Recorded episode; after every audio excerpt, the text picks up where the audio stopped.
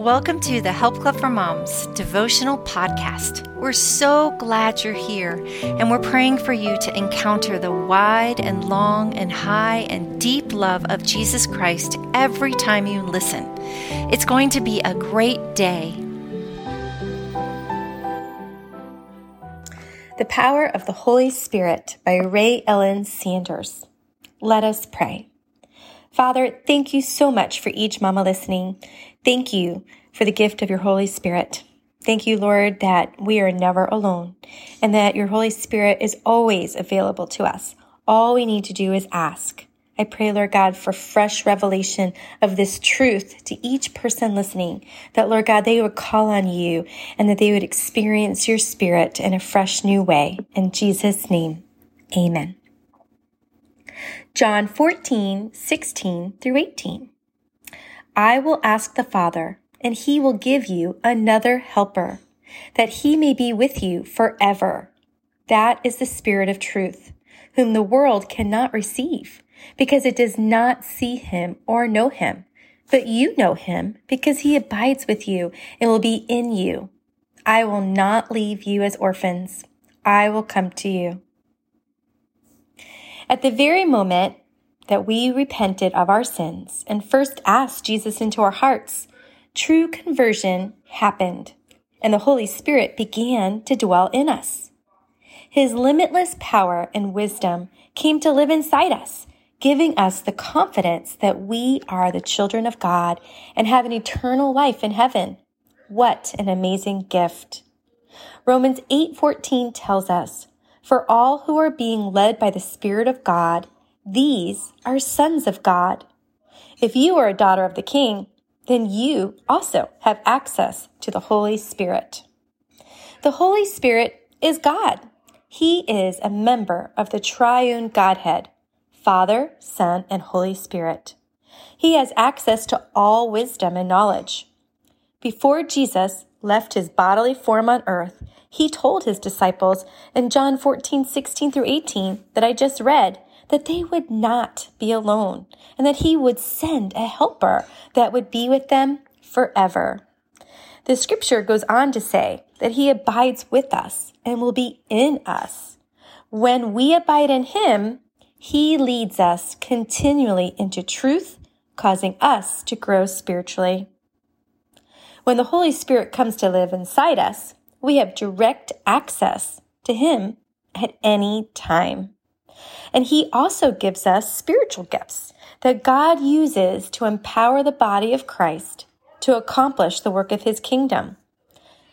1 Corinthians 12, 1 through 12.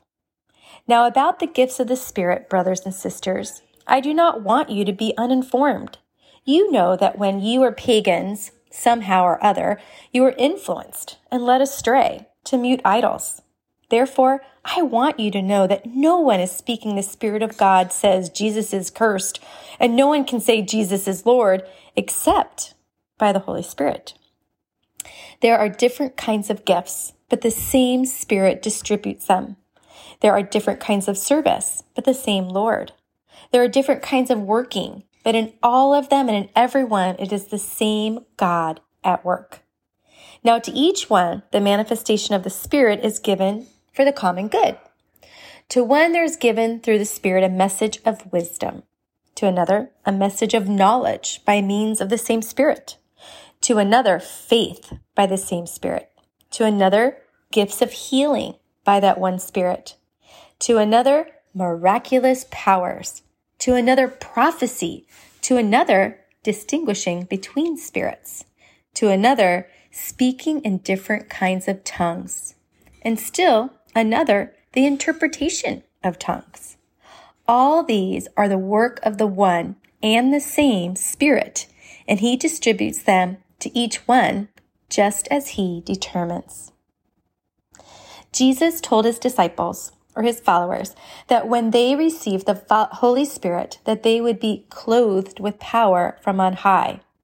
This power changes a heart into a radical one empowered with the ability to forgive, overlook offenses, to understand the spiritual realm, exemplify fierce courage, uncanny boldness, miracle power to heal sick and even raise the dead.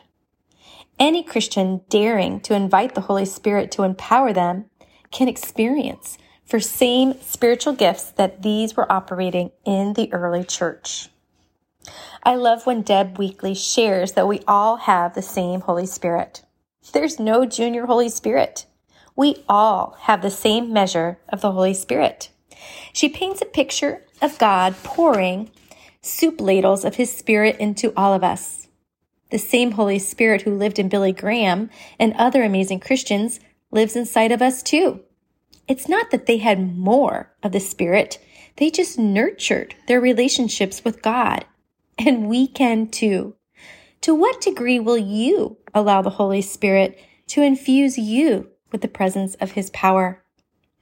I pray a tremendous season of awakening and revival in your spirit, Mama, and that you will live and move and have your being in Him. I'm going to finish with reading Acts 17 through 28. For in Him we live and move and have our being. As some of you own poets have said, we are His offspring. Let us pray. Thank you, Lord God, that we are not orphans, that we are considered offspring, that we are daughters of the Most High God, and that, Lord God, you want us to live a life full of spiritual gifts, gifts to, of empowerment, gifts of confidence, gifts of healing, gifts of speaking in tongues, gifts of knowledge and of wisdom. And, and Lord God, we just thank you for all of them. Help each mom listening to desire these gifts and to ask for them. And as your Holy Spirit seems fit, because it says according to his desire, he will allow these gifts to germinate and to grow within us. I pray, Lord God, that we would all grow into full bloom and to be used for God in this kingdom on earth. In Jesus' name. Amen.